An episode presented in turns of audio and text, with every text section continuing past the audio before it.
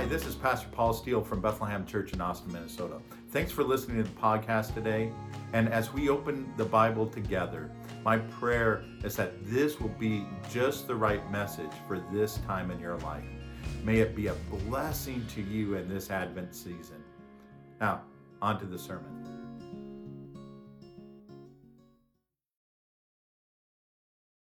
So, we are going to be looking at Matthew chapter 2, verses 1 through 12. Matthew chapter 2, verses 1 through 12, as we kind of wrap up this whole uh, series we've been doing on the a- advent of the Savior.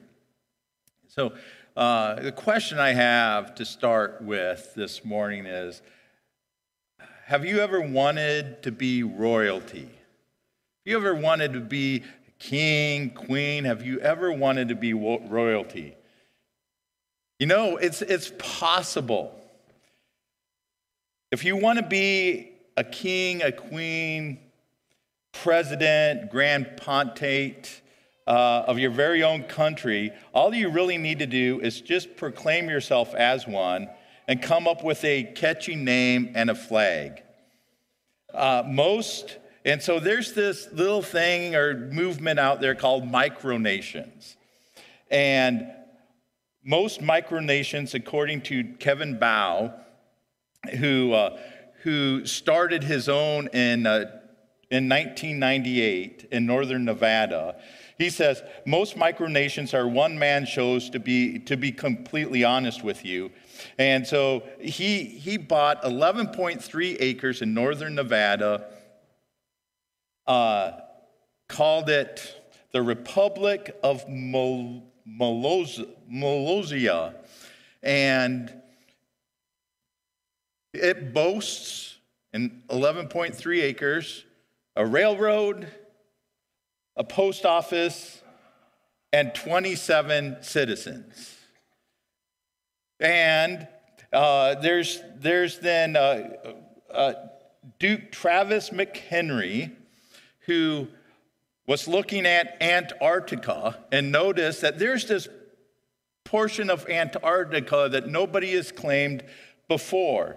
And so his so he created this micronation called West Antarctica. Right? West Antarctica. And it's made up, this is one of the largest micronations because it's, it encompasses 620,000 miles. But there's nobody that lives there, but that's what he has. There, so there's these other micronations. a few of them are, are uh, the Kingdom of Viksland, located in Manitoba, Manitoba, Canada. There's the Royal Republic of Lad- Ladonia, located in southwest uh, Sweden. And this is probably my favorite one, at least the sounding. It's the Duchy of Broslavia.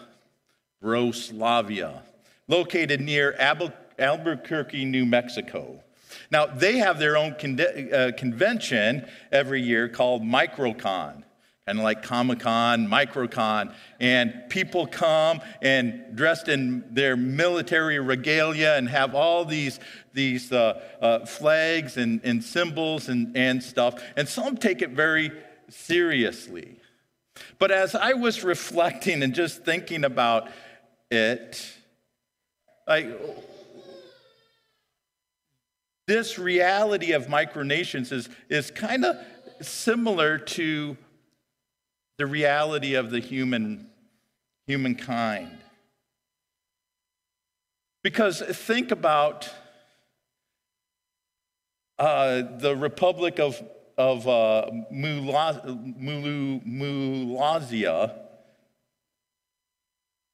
in Nevada. Yeah, you can declare yourself this kingdom, but aren't you still very dependent on the defense and all the other things of living in the United States of America. And as people, God created us to be good stewards of His creation, to rule this world that He made through our relationship with Him, through His wisdom, His love, His graciousness. And yet, really, the great failing of humankind is to say, No, I want to rule apart from you, God. I want to rule based on what I think is right, on my definition of good and bad, good and evil. That's what I'm going to do. And yet, God is still gracious enough to offer us all the things that we need for life. We can say, I want to be king of my life, of the world that I live in, and yet we can't escape the reality that God is there providing for everything that we need. And so we, in our infinite wisdom, have created a mess of this good creation that God gave to us. And here at Advent time and here at Christmas time, what we are remembering is that God wants to change all of that. He wants to rescue us from ourselves. He wants to bring order back to creation.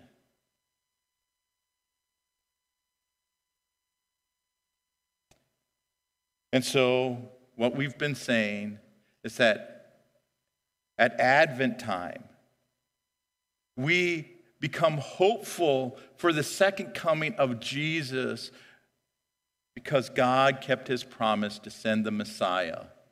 And that word Messiah means Christ, the anointed one. Who's anointed? Kings. God kept his promise to send the king to rescue us from the mess that we have made in this world.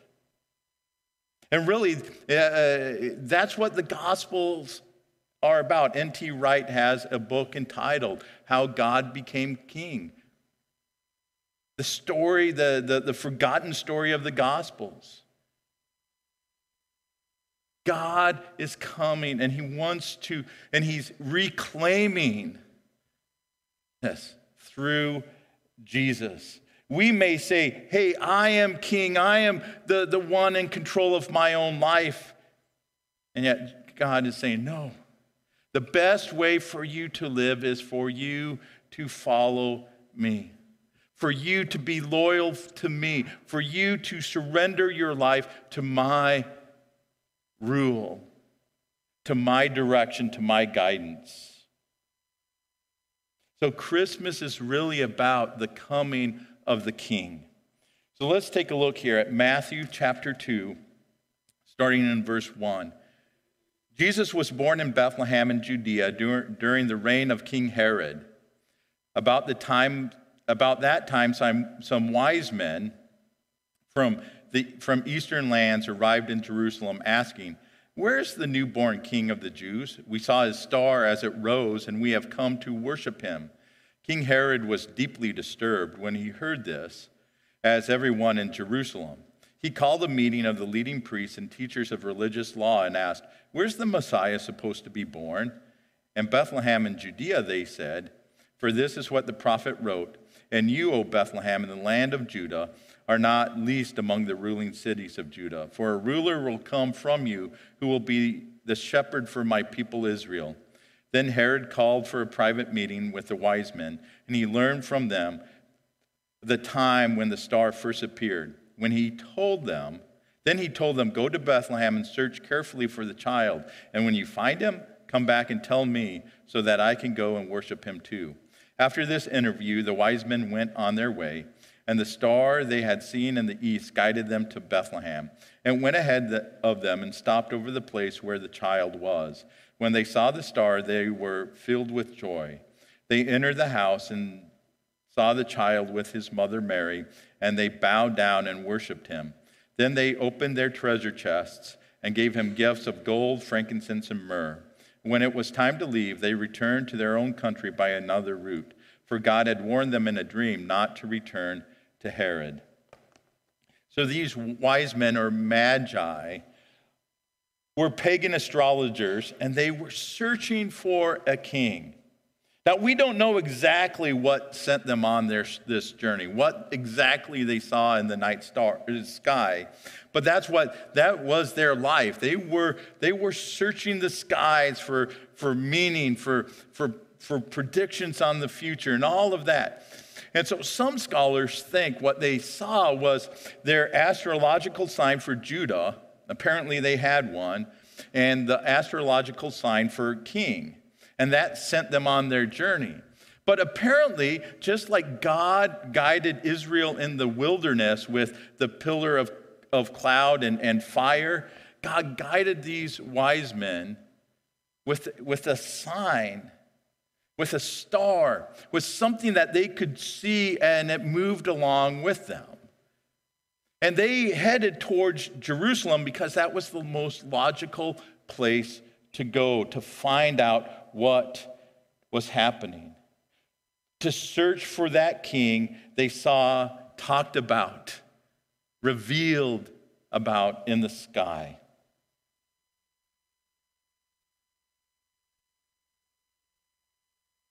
And so we have to stop here and consider are we searching for the king? Or are we just satisfied with the way we are ruling our lives? Are we satisfied with being the king, the queen of our own lives? Are we in search of the king? Because I can guarantee you this. I don't make very many guarantees, but this I can guarantee you that if you remain your own king, your life will not improve. Sometimes you hear this, people will say, oh, things will get better.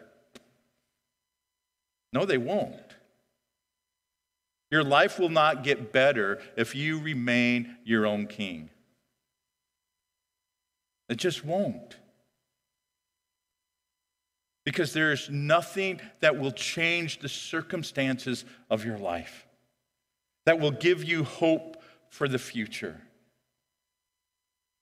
You need to be on a search for the king.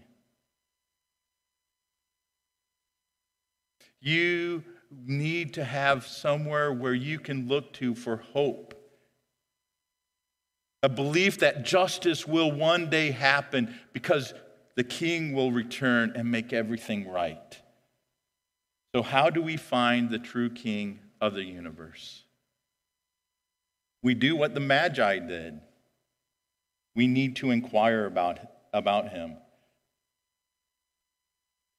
The Magi saw this sign in the sky.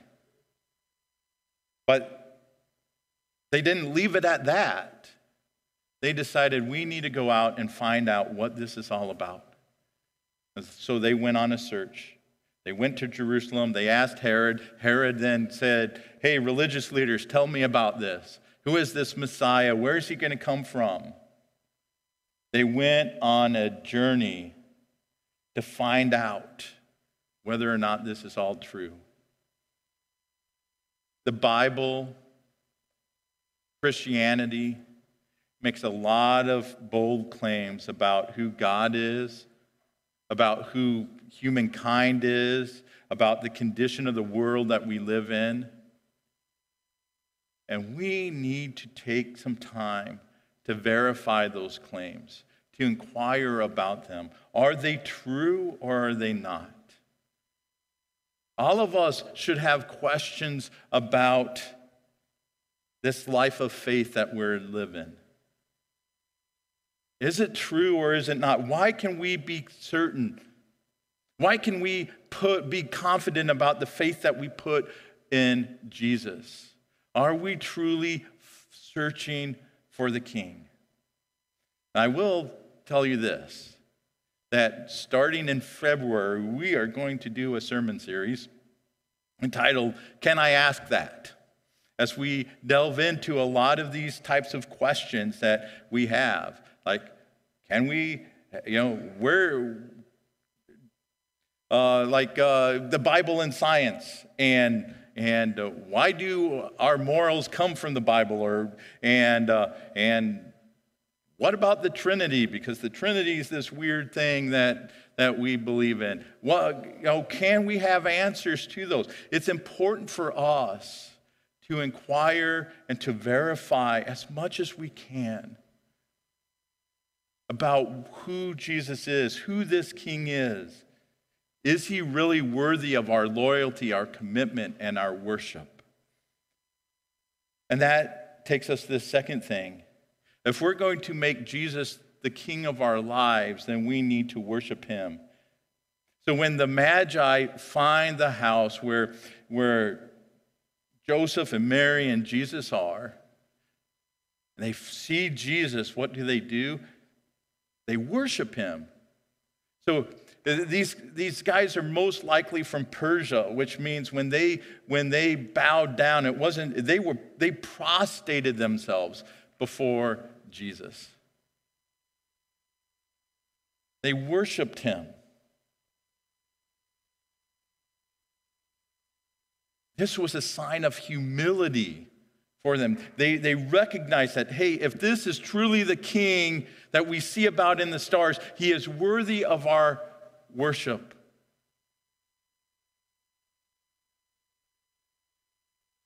It's good for us to sing these songs of praise, right? To, to worship in that way. But there's also the very big danger that we will fall into the same trap that God accused Israel of, that Jesus accused the religious leaders of. You worship me with your lips, but your hearts are far from me. We can go through the motions. We can, we can say, Yeah, I love Jesus, and yet our hearts can be somewhere else. Our commitment can lie with someone else, with something else, with we can give our allegiance, our loyalty to other things. It's crucial that if we're going to follow Jesus, if we're truly going to make Jesus the king of our lives, that we give him our commitment, our loyalty, that we worship him not just with the lip with our lips but with our entire lives. That we follow him that we listen to him that we do what he has called us to do. To worship Jesus means our hearts need to be given to him I know I've, I've shared this in, in the past, but um, one of the things I really believe is that we should never, ever tell anyone else that you that they have our hearts.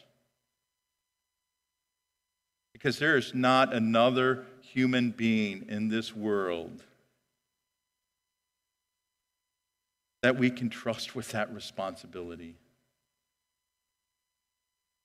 The only one who deserves our heart is Jesus. And we need to give Jesus our hearts.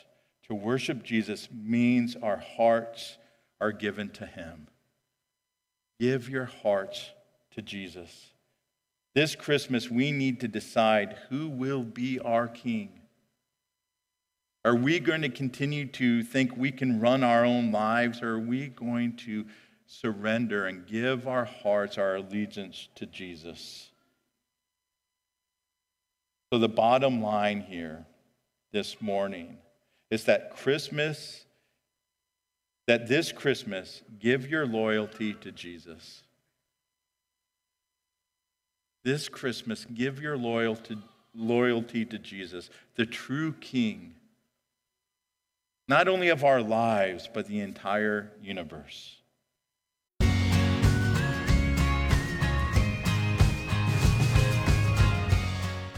Advent is the season where we reflect on the first coming of Jesus as a way to prepare our hearts for his return. And even if your life might be filled with darkness, I, I hope that you will be encouraged because you remember that we have hope because God keeps his promises. Because God kept his promise to send the Messiah the first time, we can be confident that Jesus will return and make everything right. May God continue to bless you